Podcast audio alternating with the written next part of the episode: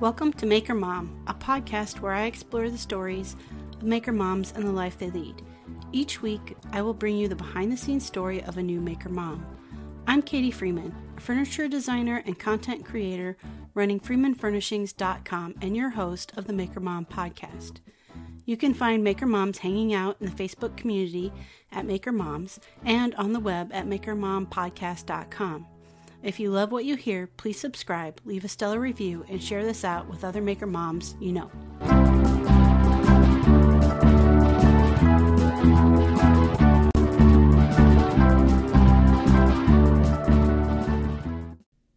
Hello, and welcome to episode 55 of the Maker Mom podcast.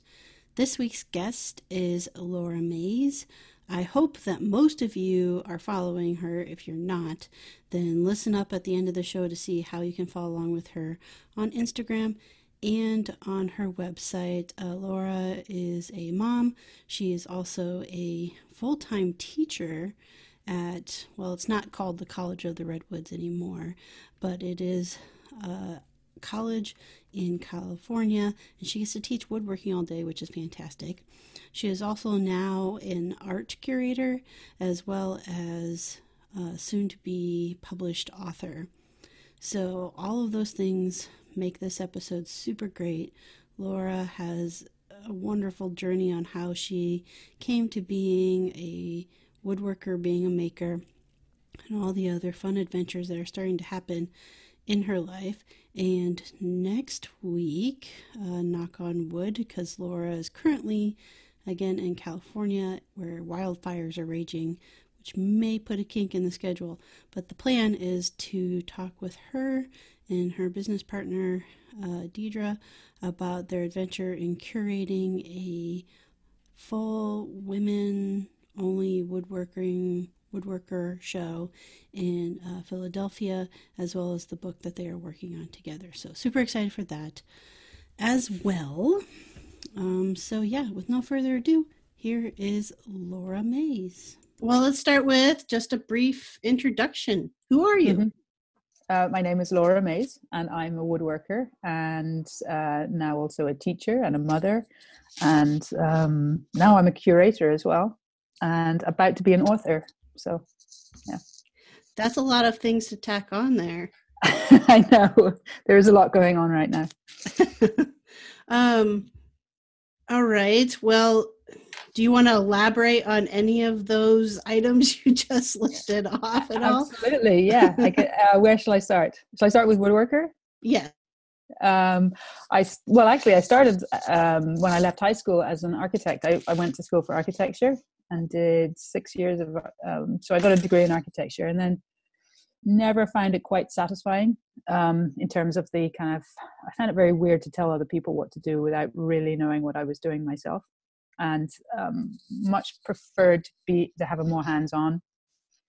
Um, to be doing things hands on and to be understanding the implications of things I was doing. But I never, I didn't really know that that. All I knew was that I wasn't very happy being in an architect's office all day. They actually drove me crazy, all the kind of soft carpeting and the, well, in those days it was fax machines and photocopy machines. And um, I just wasn't, I, I thought I wanted to take a break from architecture for a bit. And I ended up through a series of chance encounters and things at this woodworking school in the west of Ireland. Um, that turned out to be a great school. I didn't know it. I went mostly just because I wanted to do something different, and it was actually a really, really good school. And uh, I was there for two years. I did. I got a certificate in furniture design and manufacture, and that was really my first woodworking experience. That was in '95 to '97, and um, then I thought, okay, well, I'm going to try this, and I set up a little work- workshop at the back of my parents' farm on the other side of Ireland in County Wicklow and kind of um, was learning a lot. Like even after two years at school, I still had a lot to learn, and it was learning in a huge amount, and therefore not earning very much money at all. And I was living with my parents and still not making very much money. So it was kind of a it was it was a good time in terms of learning, and it was a not so good time in terms of. Um, well, no, I mean it was really just good. But I knew also that that couldn't go on. That was not sustainable. I couldn't. I was like heading for thirty I didn't have an income basically. and I just knew something needed to change there. I'd been reading the books of James Krenov, and um, really liked the way he talked about woodworking. And um, on the back cover of one of the books, it says James Krenov lives and works and teaches in Fort Bragg, California. And I was like, hmm, I wonder um, what he where he teaches. Anyway, somehow this was in 1999, 2000 around. I found out that he there he was at this place called the College of the Redwoods in Fort Bragg, California, and I ended up applying for um, a place there and ended up staying there for two years. I mean, which is where I am now, but anyway, that circles around to that. And um, uh, little did I know that that was not the way to improve my earning skills, but it was a great way to. I learned, you know, so much about woodworking, uh, brought it to a whole different level. And um, then, after two years in College of the Redwoods, I returned to Ireland, um, had a business again, um, but started teaching part time to augment my income back in the school in the west of Ireland where I'd been a student.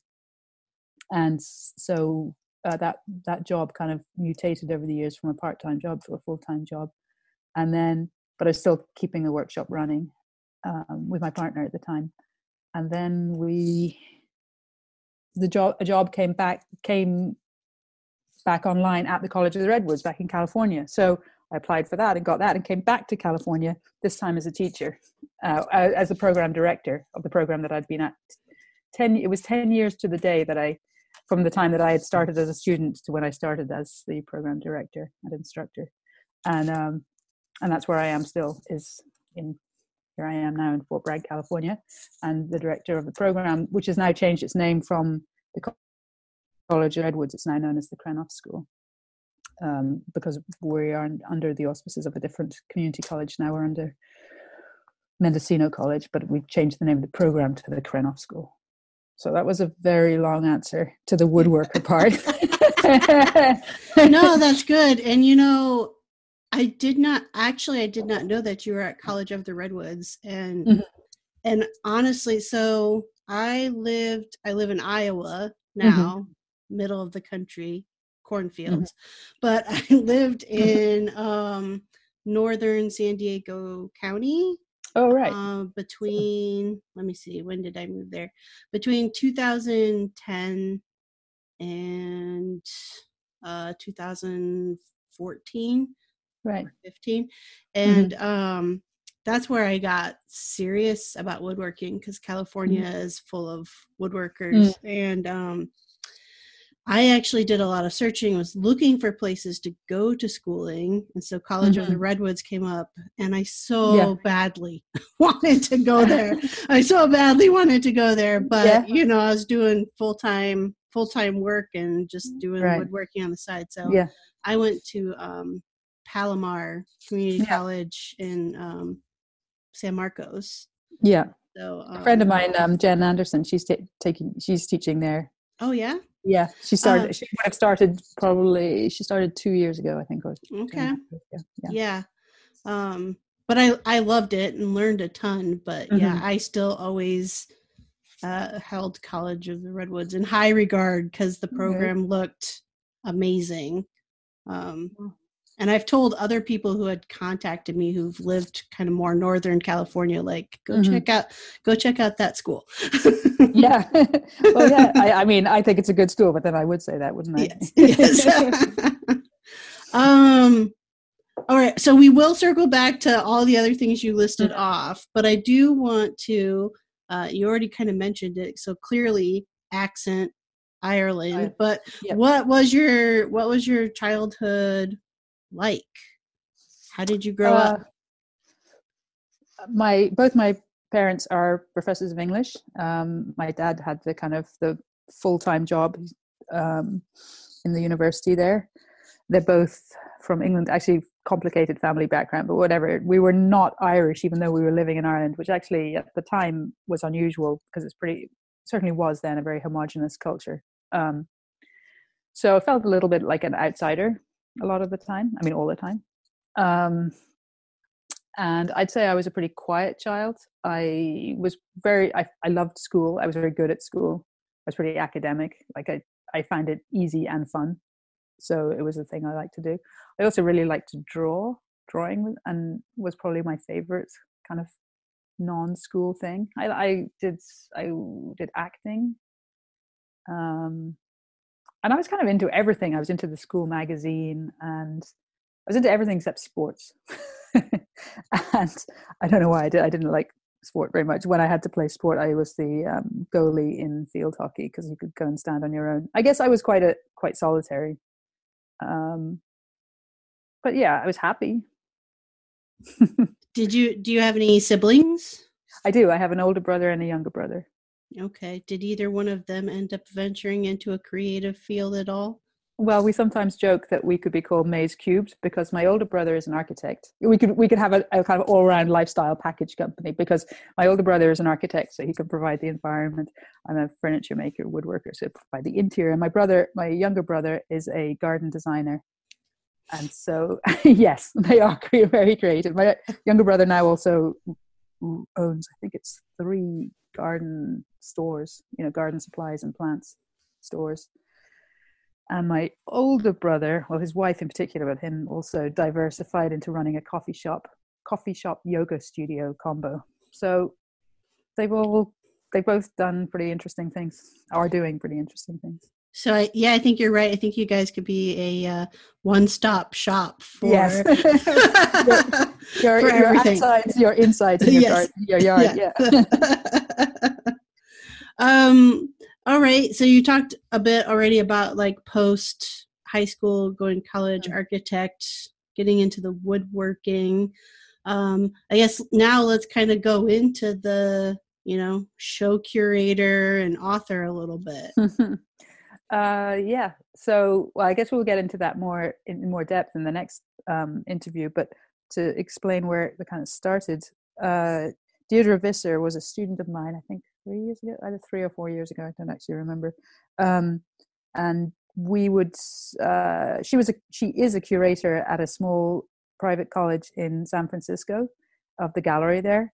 And I would often kind of quiz her about um, what she was putting on and um, how she chose people, to, oh, how she curated this space. And we ended up putting the end of year show on at her gallery in San Francisco. So we had a lot of, um, you know, dealing with that. And um, uh, we put on a series of um, talks about woodworking, various aspects of woodworking.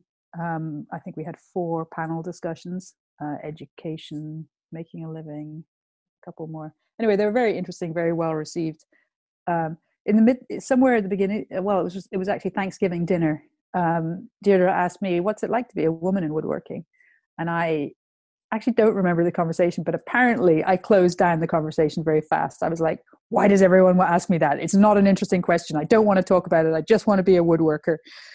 I don't want to be a woman woodworker." And she was taken aback by the kind of uh, how adamant I was about this, and so we ended up talking about that quite a lot about how much the identity of a maker comes into play and should be a relevant factor. Um, she, coming from the art world, sees the identity of the artist or the maker as kind of primary or certainly one of the major pieces of information that you're bringing. Whereas I certainly in woodworking, I don't know if it's true in all crafts, the um, identity of the maker is less taken into consideration and it's more about the work the products what you've done um, and i just wanted to be kind of considered or judged i guess on the basis of the outcome of what i did and for my personal identity not to be a relevant factor but i have changed in, in the course of our project and our discussion. So anyway, we did this uh, project at the end of the year where we worked together a lot, and somewhat on a high from that, I, we were like, let's write a book about women in woodworking. we're like, yeah, and now we are here. We are three years later, um, having curated a show uh, that's just gone up in Philadelphia and um, writing a book that's uh, manuscript is due at the end of April.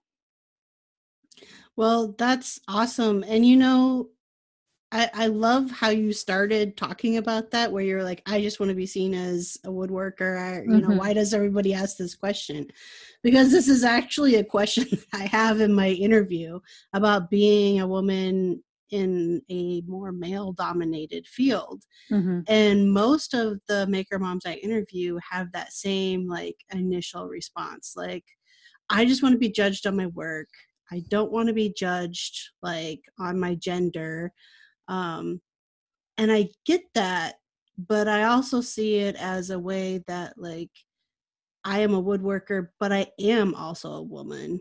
Mm-hmm. And and specifically for me, I am also a queer woman, which makes Mhm. a big difference with my art. I see it Mhm. completely different than, you know, the straight guy who Mhm. also follows my content Yeah. um so it's totally different and and i i think that we need to continue to push not that that always has to be the forefront i do think our work needs to speak for itself Mhm. absolutely that should be up front but i don't see anything wrong with sharing the other facts of yourself when Mhm. it comes to your artwork Yeah, I completely agree. I, I've I've kind of come around from thinking, well, obviously the the previous situation of ignoring um, gender, but I mean, all everything else as well, like um, race and um, Mhm.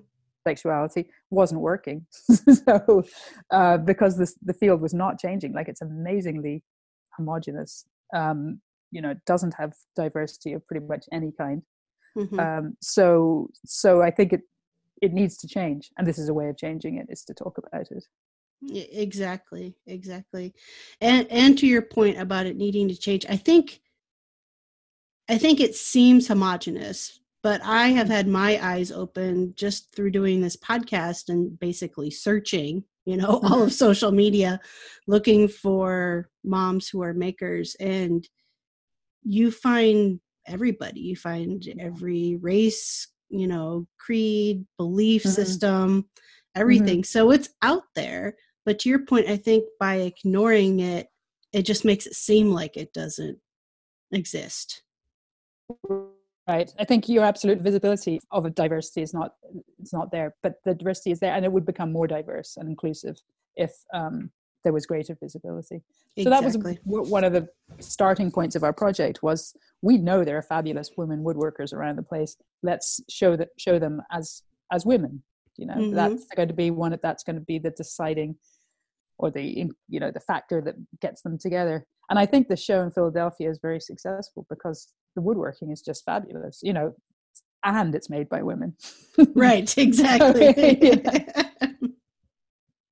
Yeah. Uh, exactly um and i won't God, i'm just like overrun in my head with questions about the show Mhm. but i will hold on to them Okay, until we yeah. talk next week Right. um yeah, Deirdre may tell the story of the the kind of uh, you know the initiation story, the genesis, the genesis story, slightly differently. Um, so it'll be interesting to get her take on it too. yeah exactly well back to you know mainly about the the woodworking i mean it Mhm. sounds like you were taking the approach like you intended to make your living from this from the start I that sounds like i had I was way too clear and intentional. I was not. I was just trying stuff out. I knew that I that being an architect at that moment was not a didn't feel very good at all. I really hated going to the job site and telling guys what to do and I could kind of feel their resentment and their I just didn't like it at all. I was not I did not want to go on doing that.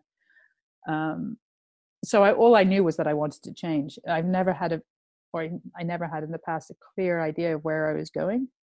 Um, and my parents were neither supportive nor unsupportive. They just seemed to kind of watch as I as I tried things out. Um, I mean, I you know I'm lucky in so many ways, so so fortunate in my education and my background and my that I was able to basically kind of that I had the opportunity to try things out. Oh, my cat has just come in here. Carrie, you gotta get off the table there. she wants to rub against rub I'm against me. Um, um, so yeah, I I didn't really have a clear plan. I certainly thought that that I wanted to make a living from woodworking, and it's a, of course one's definition of making a living from woodworking is is it, one can be flexible in that definition because teaching woodworking is also making a living from woodworking, even though it's not from the app, you know, the product of one's hands specifically. In fact, being an ongoing woodworker is really important to me as a teacher as well. I don't think I could be a teacher if I wasn't also making continuously. I would feel like a fraud standing up there in front of the students and saying, This is how you do it, if I wasn't also on the other days that I'm not there going off to the workshop and doing stuff myself. Yeah, no, I I totally understand that. Plus I would assume you've got some passion for the actual making of product as well. oh yeah, it's it's it's quite um it's quite intense, which actually brings us to probably what one of the questions that you're gonna like how does one balance up one's life with being a mom and a mm-hmm. maker and all the other things one does in one's life. Yeah. Yeah, exactly. Um, but before we get to that question, okay. um, before you started, I mean, before you left being an architect and mm-hmm. trying things out, did you have much background with using tools or anything like that? Practically none. No, I I had made a bed out of stuff I'd found in dumpsters when I was a student. But you know, I look back on photographs of, of it. I'm like, wow, I slept on that. That's it. You know, it was just uh, screwed to, together and screwed to the wall. Um, and I had a saw. I don't think I knew what a chisel was yet, and I certainly didn't know what a plane was.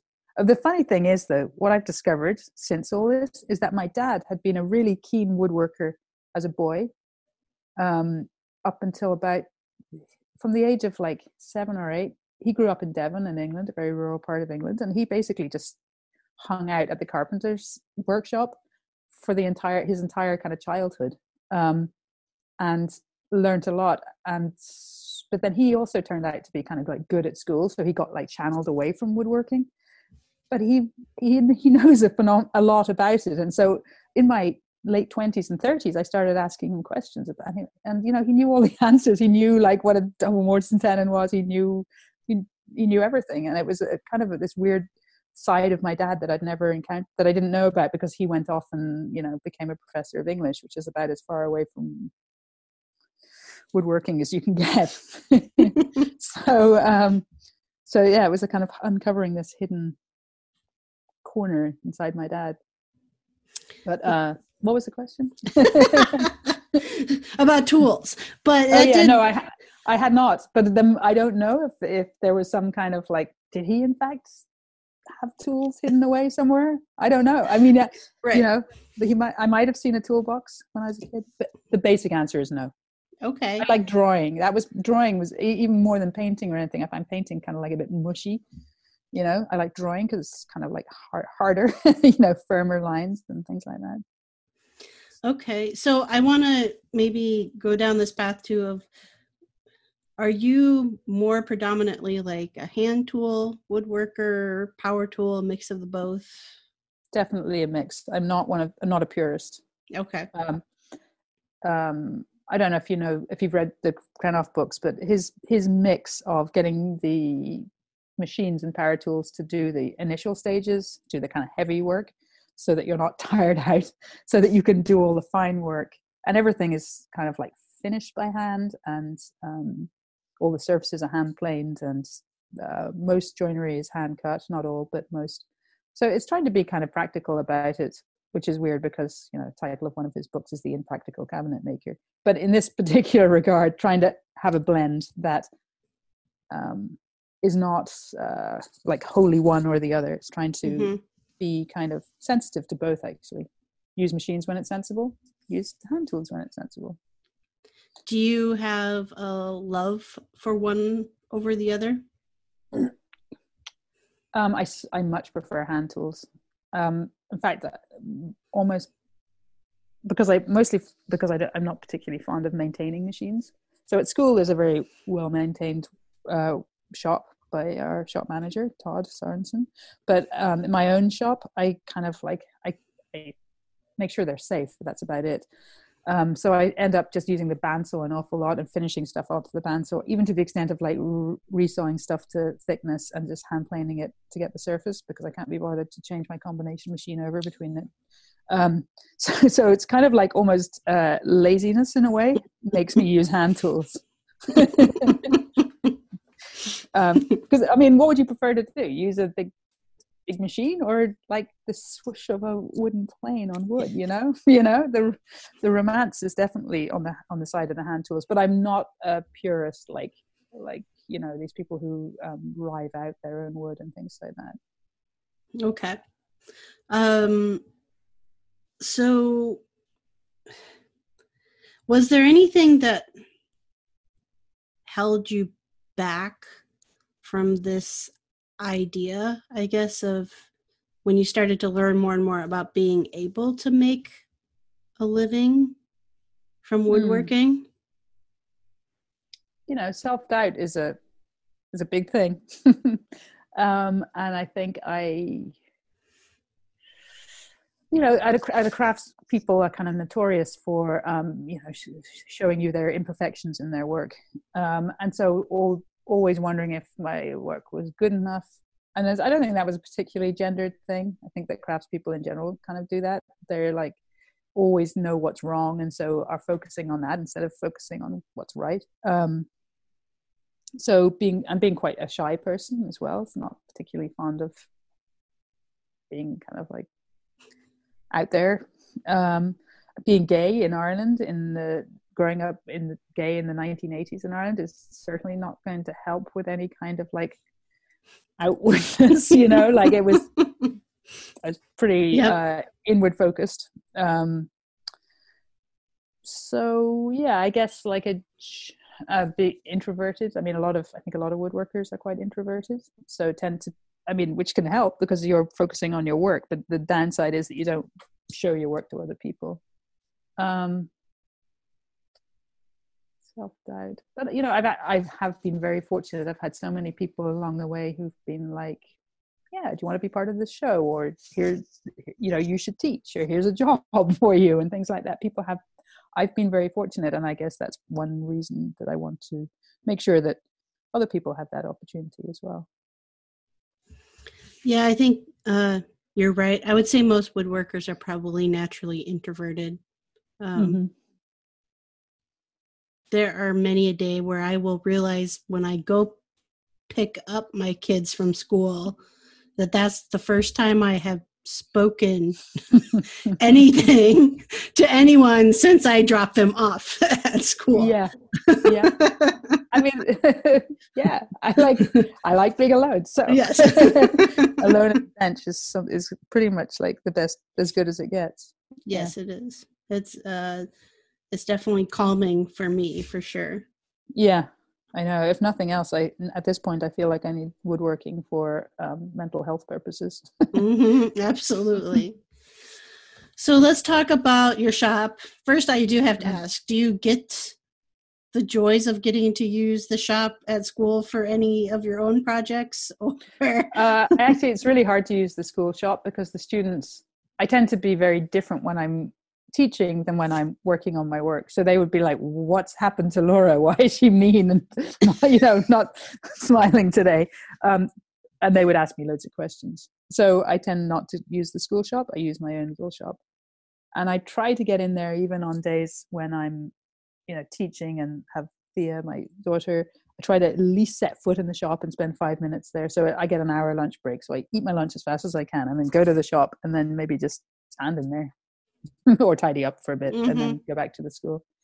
And then, you know, on the days when I'm not teaching, I try to spend more time, obviously. Mm-hmm. Mm-hmm. So, what is your shop setup? Like your home I, shop? Yeah, yeah. It's not in my home; it's in someone else's home. Um, I'm renting it. it's a, it's the, I guess, is it a double garage? No, it's not. It's like a single garage and then another little bit of space. It's pretty small, and it's a got a Felder combination machine and a bandsaw, drill press, a little XY mortising machine. Um, is that all the machines? Yeah. Um, I also am very messy, which often, you know, people seem to be surprised, but uh, I, it is really. I'm sometimes I'm like, oh, this place is a mess. Who left it like this? And I'm like, oh yeah, me. because um, I used to share a shop with, uh, and then I kind of forced myself to be a bit a bit tidier. But now that I'm on my own, I don't. I'm not so tidy. So I'm not tidy at all. Um, so it's kind of like it's a little jumbly, but it works for me because uh, mm-hmm. I know, you know, I know where to step. That's right. That's right. Um, and so it's got a little it's got a little machine area and a very small little kind of hand area that's up a few steps. Okay. Yeah, I've got I I'm the same way. I uh, rent somebody else's home two car garage for my right. shop space. Um um and yes, mine is also very messy, which I get reminded of only when either my kids or my wife come with me and tell me how how badly I need to clean up the shop. Yep. I'm like, I know, I know, I know, but I don't have time for that. That takes time. Yes, um, exactly. what would you prefer to do? Make something or tidy up? I that's right. the answer is quite clear. Yeah. Yes.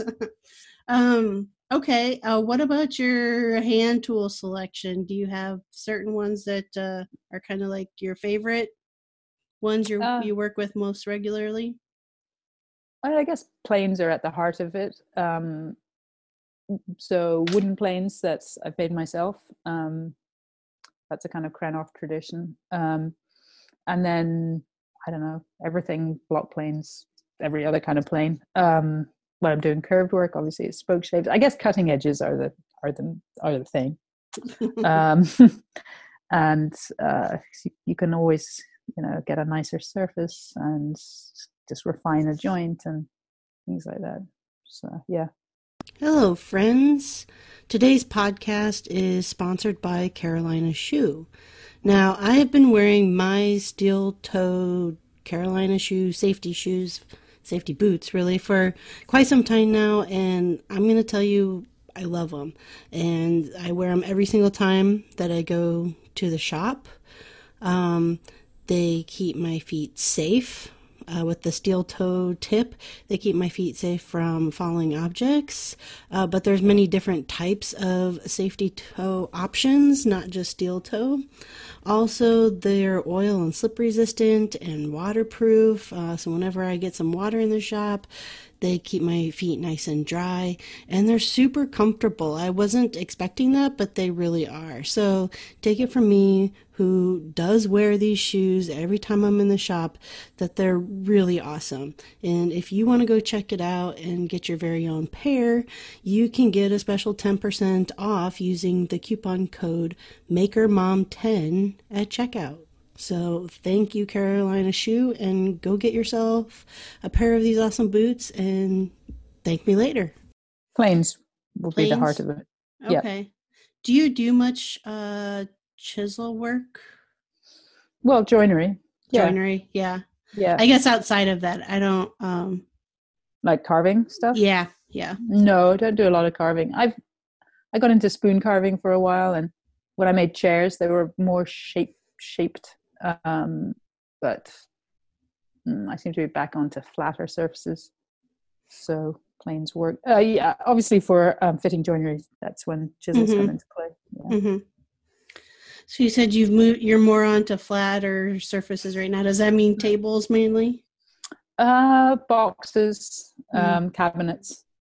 Yeah. Right now, I'm making a little stool, but um, that's more of an anomaly. Mostly, it's cabinets at the moment. Small little cabinets do you make for yourself or are you making like commission pieces or?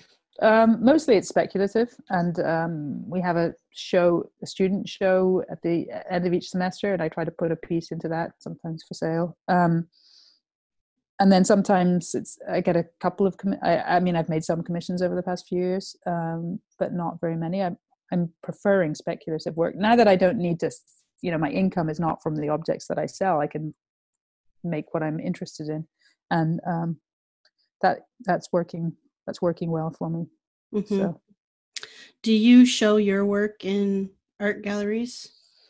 Uh, i mostly just show at the students um, shows. Uh, when a show opportunity comes up there have been some and you know like the maloof foundation had one recently and um, yeah i mean I, I put work into shows but as as the opportunity arises if something comes up i'll apply or yeah. gotcha um so yes we get finally to the question that you alluded to earlier um so you you are teaching and you mm-hmm. are making your own artwork and you are a mom. So how how do you balance that all?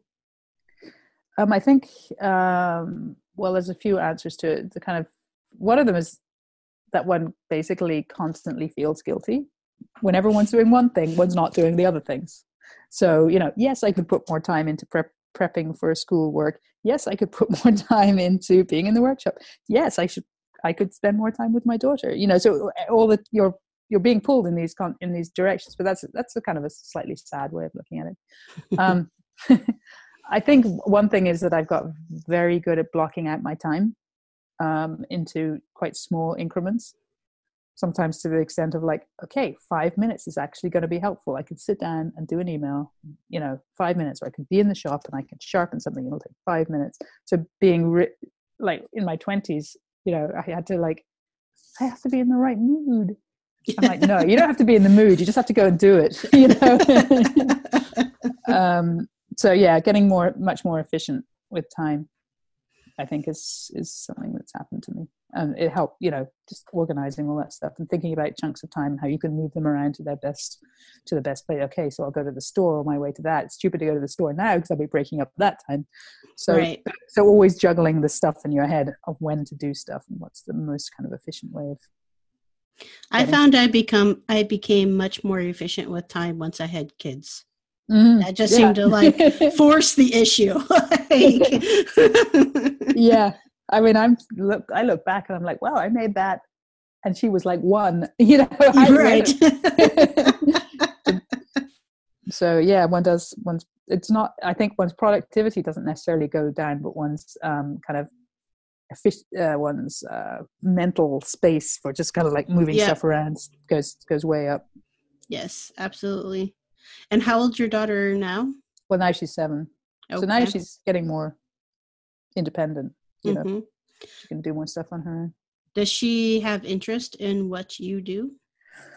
Um, she knows what I'm doing, um, but she's got a very different um, just set of interests.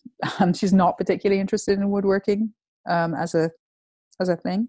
Um, she she I think she's proud that she knows the different woods. Like she'll know ash and walnut, and um, I'll say go over bring the oh, you know when we're at the school like we were there yesterday and some packages arrived and I was like, bring it to the person who's making the walnut cabinet. And so she was able to run over and go to the walnut cabinet. Um, so she's proud that she recognizes things and she does hang out at the school workshop and sometimes at my workshop. But I don't think she has any particular interest in doing it herself. She likes dolls and um, fancies kind of like makeup game, you know, games in her head. And honestly those are two of the i just i never understood either of those. I mean i had a doll i think. And, and i was like why make up stuff when reality is so fun? You know? Yeah so i'm uh, kind of, i'm in the same boat as the as in the uh my mom tried super hard to really girlify me and it just did not stick mm-hmm. very much you know baby dolls and and barbies and generally i was more interested in the packaging materials and what i could make with them than in the actual thing inside it right. Um, but my daughter I, she's uh, about to be four but she's into baby dolls mm-hmm. and you know playing house and doctor and all those things and yeah I've learned to play along, but it's still not one of my favorite things. For yeah, sure. and I'm not very good on the story, really complicated stories that have yeah. uh, really complicated fantasy stories with complicated plot lines. And I'm like, I can't remember, you know. She's well, great at it. so, maybe yeah. she is a budding uh, author on your hand. She has. She's pretty verbal. Yeah. Yeah. Um, what I'm I'm really interested in learning more about what inspires your designs for your own work. It's never really a, I always each thing generates the next thing. So it's never really like oh you know i need to be inspired and like waiting for it to happen because it's always like the next projects are lined up already because they have emerged from the previous thing so it's not it's hard to say at any for any one object where it came from because it has this kind of like history of from previous objects. Um, I, but you know, having said that, I guess one of the things I'm really interested in now is kind of a little bit hard to explain, but like so when you draw something three dimensional you draw it in two dimensions obviously but then if you make that two dimensional thing back into a three dimensional thing so it's like trying to play between two and 3d um a kind of it's a i mean it's a little bit like illusionist mm-hmm. not not highly but um so it's kind of trying to make a 3d thing out of what a 2d drawing it looks so anyway i think I, I think i get what you're saying yeah yeah yeah giving it a look as if it were in 2D when it yeah. is in fact in 3D. Yes, exactly. yeah. That's been a kind of ongoing thing recently. I don't know why particularly that's what I am interested in. Um it's just it's just just that I am, you know. It's just like a little kind of puzzle almost how to try do that translation between them mm-hmm. between 2 and 3D. Absolutely. What's your favorite part about being a woodworker? Mm, I mean, you know, I guess it's easy making stuff like and seeing it getting to the just realizing things with your own hands, like going from something that's like a tiny little like idea kind of and then trying to put that on paper and then seeing how that then making a mock-up of it. Just the whole realization is just so fun. It's just you're you're putting something of yourself out into the world. It's just endlessly rewarding i think to interact with the with the world in that way. I mean I'm, I'm, sure there are lots of other ways of interacting with the world and and feeling you know self actualized but it's that's my that's my way is to work with wood and kind of see what see what happens it's also fun that you you never really know if it's going to work so everything's always I mean, I actually get quite bored when I have to repeat things a lot. I mean, uh, uh so each time it's a little, little bit like, is it going to work? I don't know. right. so, you know, that's fun too. Mm-hmm. Kind of problems, the problem solving and kind of uh, risk, but in a contained field. You know, yeah. So that whole process that you just kind of skimmed right over the top i'm hmm. assuming mm. that means is that your process like you work from you know you sketch it out mm-hmm. do you um uh do some sort of model of it and then yeah. work up from there yep uh, i used to probably draw more. I think it's it's become easier to uh go from kind of a little sketch to a mock-up at this point. I mean just a cardboard mock-up that takes a few hours to make. Um, well i guess it depends. If it's a chair or something it has to be a better mock-up because they, you're actually going to sit in the mock-up and check it out for the ergonomics. Um, but um, yeah so definitely a mock-up feedback from that and then and then things might change anyway as well because the wood may not want to do what you want it to do you know you got to exactly. work with the material and um, see what what you know maybe it has a, a great figure on it that's going to really work if you change it a little bit or mm-hmm. just can't get that size out so the whole thing's going to get a bit smaller well that's okay right sometimes. sometimes you know or yeah. whatever yeah yeah so so trying to let the process not be too rigid as well so but having intention, but also allowing that intention to change as you go along. Mm-hmm, mm-hmm. Um, I applaud you for being that disciplined. I wish I was that disciplined. well, I think you know everyone has their own way of doing it. If the if if it works for them, there isn't a kind of set way of doing things. You know, this is true. Um, this is true, but I do wish I sometimes maybe took a little bit more time, even just to sketch it out. Mm-hmm. Um, I think personally, what gets in my way is a fear of like, I I'm not the best at drawing, and so mm-hmm. it's like it's more like I get frustrated with trying to get the idea out of my head onto paper before mm-hmm. just going and making it. But I do wish I had a little bit more of that discipline because then I think that helps you think through just all mm-hmm. of the parts of the process too. Right. Yeah, and the more experience you have, the more you know where where you're going to have to focus in the few, what what you need to know and what you don't need to know. So you kind Right. have more of an idea of what what you can leave unknown at any given point. Mm-hmm. Exactly. What's your favorite part about being a mom? Mm. So it's a little bit like um, being a maker. You're making a little person, and but they also, by God, they have their own personalities. The material fights back. Yes, it does. Yes, it does. the material has its own mind, but um, it's so fun to see her, her thought processes and her, um, how she engages, how she is in the world, and then trying to help her. You know, develop her responses to the world and um she's i mean she's a cool little person she's fun just to hang out with so um i like that chatting with her um but yeah i think in general it's like it's like seeing her change having input into that change um seeing her learn Mm-hmm. Yeah, I I might have to clip that uh, line there about the material fights back because that is for sure for sure the case. Yeah. it's absolutely true. they, you know, they emerge so much themselves. You know? yes, I do.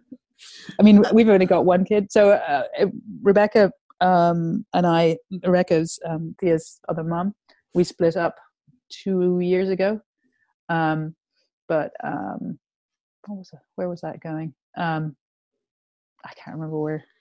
Where You only have going. one. To- yes, we only have one. That's right. So I was. We have no. We have no. Uh, like nothing to compare her to. right.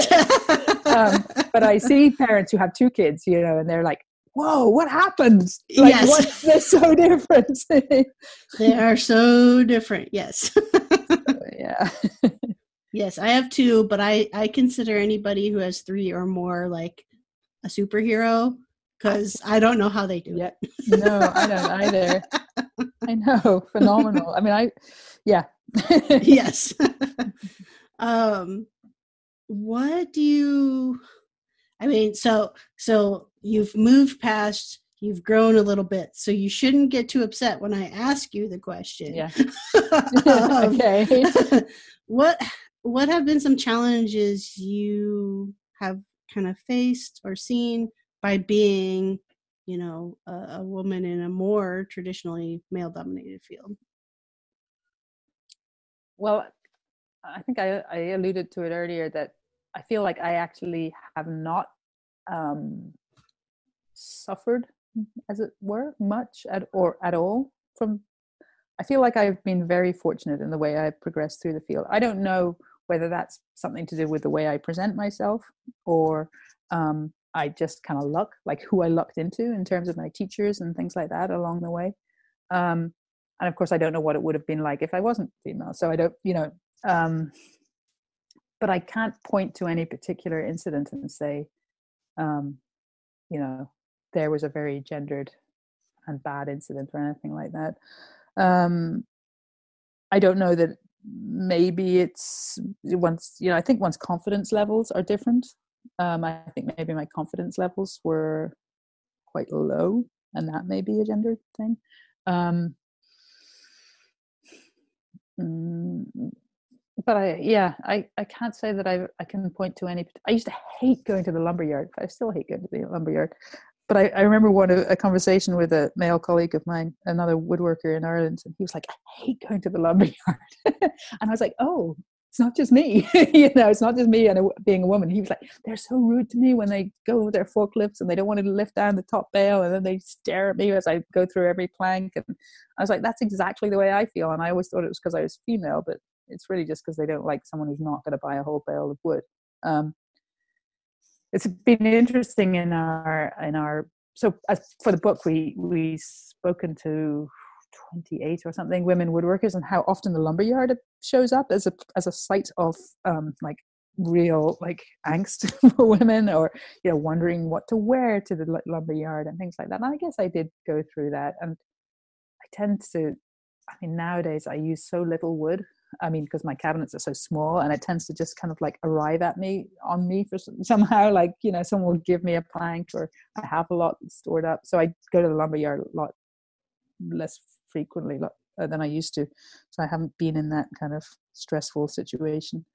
Um, and you know, the hardware store is another place that people often mention as a site of where people are be like, you know, where's can I is your husband here? Can I help? You know, what do you want or something? You know, just some mm-hmm. thing that it indicates that they're not taking you seriously as a customer. But that also changes the more you keep going back to the same hardware store and they know you and they just treat you like anybody you know like a person who wants to buy whatever it is that you want to buy as opposed to um, condescending or mm-hmm. or anything like that so i think i can't say that i've really had bad experiences which is not to say that i don't i know that those bad experiences do exist mm-hmm.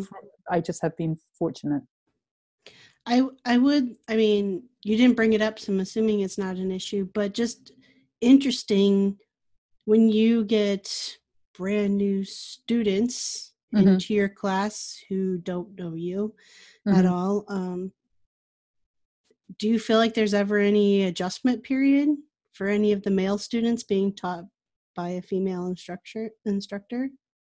You know, I used to a few years ago. I had that feeling that maybe they had to kind of like overcome something in themselves. I kind of don't. I'm not feeling it recently. Maybe I'm becoming less sensitive. Maybe they're, I just, you know, maybe I just don't care as much what they're.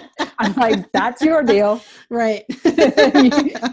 um, I mostly just uh, try to just kind of get on with it. Um, you know, with teaching, with mm-hmm. imparting the material. Having said that, I do, I do need, you know, it is incumbent on me as the leader of the group that in in woodworkers to be aware that gender is a, is an issue, especially for, well, actually, for everybody, but mm-hmm. I guess particularly for the women students. Mm-hmm. Um, I don't particularly feel a resistance on the part of the male students. I, I can't say that I do feel that. Like I say, doesn't mean it's not there, but I'm not particularly feeling it. Um, what I am aware is that a lot of the female students, well, in the first week or so, people are very, they show up and they're very anxious and they're very excited and that often manifests itself in completely opposite ways often divided by gender that the guys will be more kind of like i know how to do this. I can do it. You know i i did that before. And the women even if they have done it before like i, I don't really know how to do that. They're kind of like they they they they they, they go to uh, along they move to the edges of the spectrum in terms of one kind of becoming overconfident, the other becoming underconfident. So it's trying to um, get them, you know, the women to be like, I know you've done this before. I saw it in your portfolio. You can do this. and to the guys being like, take it down a notch. You know, even if you've done it before, you, there's still a lot you can learn here. So it's kind of trying to opposite teach in that mm-hmm. way. You know, have opposite um, ways of teaching. So, um, Katie Hudnall, who's uh, we interviewed for the book, she had a funny way of putting it. She was like, uh, for the guys, you, t- you tell them that you want, you know, take it down a notch. Don't, I wish I could remember the exact quote. And for the, for the women, you are like, no, boost it up, hit it with a stick. Basically, you're trying to like get the women to hit it with a stick and the guys to stop hitting it with a stick. You know? um, yeah, that's, I mean, have you seen, um, cause you've been teaching there for a little bit, right? this is my ninth year teaching. Okay. There, so yeah, yeah. Have you seen a gradual increase in female students? It's it's slight. Like last year we so there's 23 students each year. Last year we had 11 women, and mm. um, we were like yes, but it's not a trend that has continued because this year we're at seven, I think so but it, has been a grad you know even that even you know with a kind of like blips yes. it's it's in a slightly upward trend um, so that's good. Okay. I mean, frankly, what we need is, as well as more women students, is um, more diversity mm-hmm. in general because mm-hmm. it, uh, gender is one thing, but there's also like race and class and. I was gonna say, yeah, people of color. Um, yeah. I would go out on a limb and and assume that 99% of your students are white. Um, probably slightly less, but but the uh, Asian Asian Americans are mm. our main people of color. We okay. don't have um, African. Oh, in the in my nine years, there's been one African American um, woman, and and it's also uh, Asian American women as opposed to Asian American men who uh, who I, I can't say overrepresent, but are mm-hmm. represented. Yeah, um, not very many Asian American men, um, and then like I say, almost mm, what a couple of Latino guys, mm-hmm. but not you know not much, not many. Mm-hmm. So that is the next frontier: is to try and make woodwork make woodworking or at least you know our program more diverse. Mm-hmm. Absolutely. What is something that you're hoping that your daughter learns, even if she's not into woodworking herself, but learns mm-hmm. from watching you be a woodworker, watching you teach this skill to others? Mm, I think that things take time, that you can't, you don't just expect to be good at something and then put, you know, everything to fall into place, but you, you got to work at things. And that um, it's only by working at something will you get better. Um, and that even even when you're doing something like being a woodworker, it's called a practice for a reason. It's because you go on doing it every day. You're never kind of you don't just kind of like stop learning and just be the thing. You're always in it. Like being it is be is is is a process all the time. And so that um yeah, so that if she wants to do anything, I don't know, whatever she chooses to do, that you, you she knows that you take steps towards it and that you work at it and that you reflect on it. I guess it's about being a learner ultimately. That she mm-hmm. sees that that kind of way of learning is basically just a way of being in the world at all. so that you're always kind of adjusting mm-hmm. and, and, getting better, hopefully. You know, mm-hmm. yeah. reacting to what's going on around you. Absolutely. What would be your advice or words of encouragement you would give to another woman, another mom who wants to try some sort of new skill like woodworking, um, but is hesitant to get started? Mm. Um, I would say um, know that you're gonna. It's to be hard, but it's to be very, very rewarding. Um, you have. You are going to make um, some sacrifices. Like maybe the washing up won't be done every day or you know mm-hmm. maybe your house won't be the cleanest house but you but you will have these you'll have something else going on in your life and you uh, just got to be prepared to do a lot of kind of juggling and balancing and mm-hmm. but it's if that's what you want to do then you know there's nothing better as in my opinion mm-hmm. it's what works for for me so all right well, Laura, how can people find you on all the interwebs if they are not following you already? Um, let's see. Uh, I'm on Instagram. I like Instagram. Um, Laura B. Mays. Um, I actually don't have a middle initial, so the B is just a placeholder. I used to be called Bear when I was a kid, so I guess. Ah, there you go. Um, and uh, uh, Laura at uh, Laura Mays com is the website. Okay. Again, that was Laura Mays, and I will include uh, how to follow her on Instagram plus her website in the show notes that you can find. The easiest way is to follow along with the Maker Mom podcast on Instagram. That's just at Maker Mom Podcast. Link in the bio there. Uh, when you hit that, it will open up and give you a whole list of things to choose from. One is show notes. Head there, and you can find not just Laura, but all the other past Maker Moms uh, from all the other episodes as well. Now, I'm about to head over to Patreon for the after party with Laura. What's the after party, you might find yourself asking? Well, it is additional interview time with Laura. Uh, we have a fun little chit chat. I ask her a couple fun questions. Plus, you know, I had to throw in a series one as well because that's just the way I am. Uh, this is week number two of the new after party over on Patreon. So if you want to have access to that really super cool additional content, uh, head over on to Patreon and check out how you can become a patron over there. Again, easiest way to find that link too is following us on Instagram at Maker Mom Podcast. Click the link in the bio, hit join the tribe, and you can check that out. You can join for just as little as a dollar a month, $12 a year, and you get access to the new after party. All right. Well, truly, hope I truly, truly wish you a great weekend and a great week, start of your week next week, and I will see you guys next Friday. Thank you for listening to the Maker Mom podcast.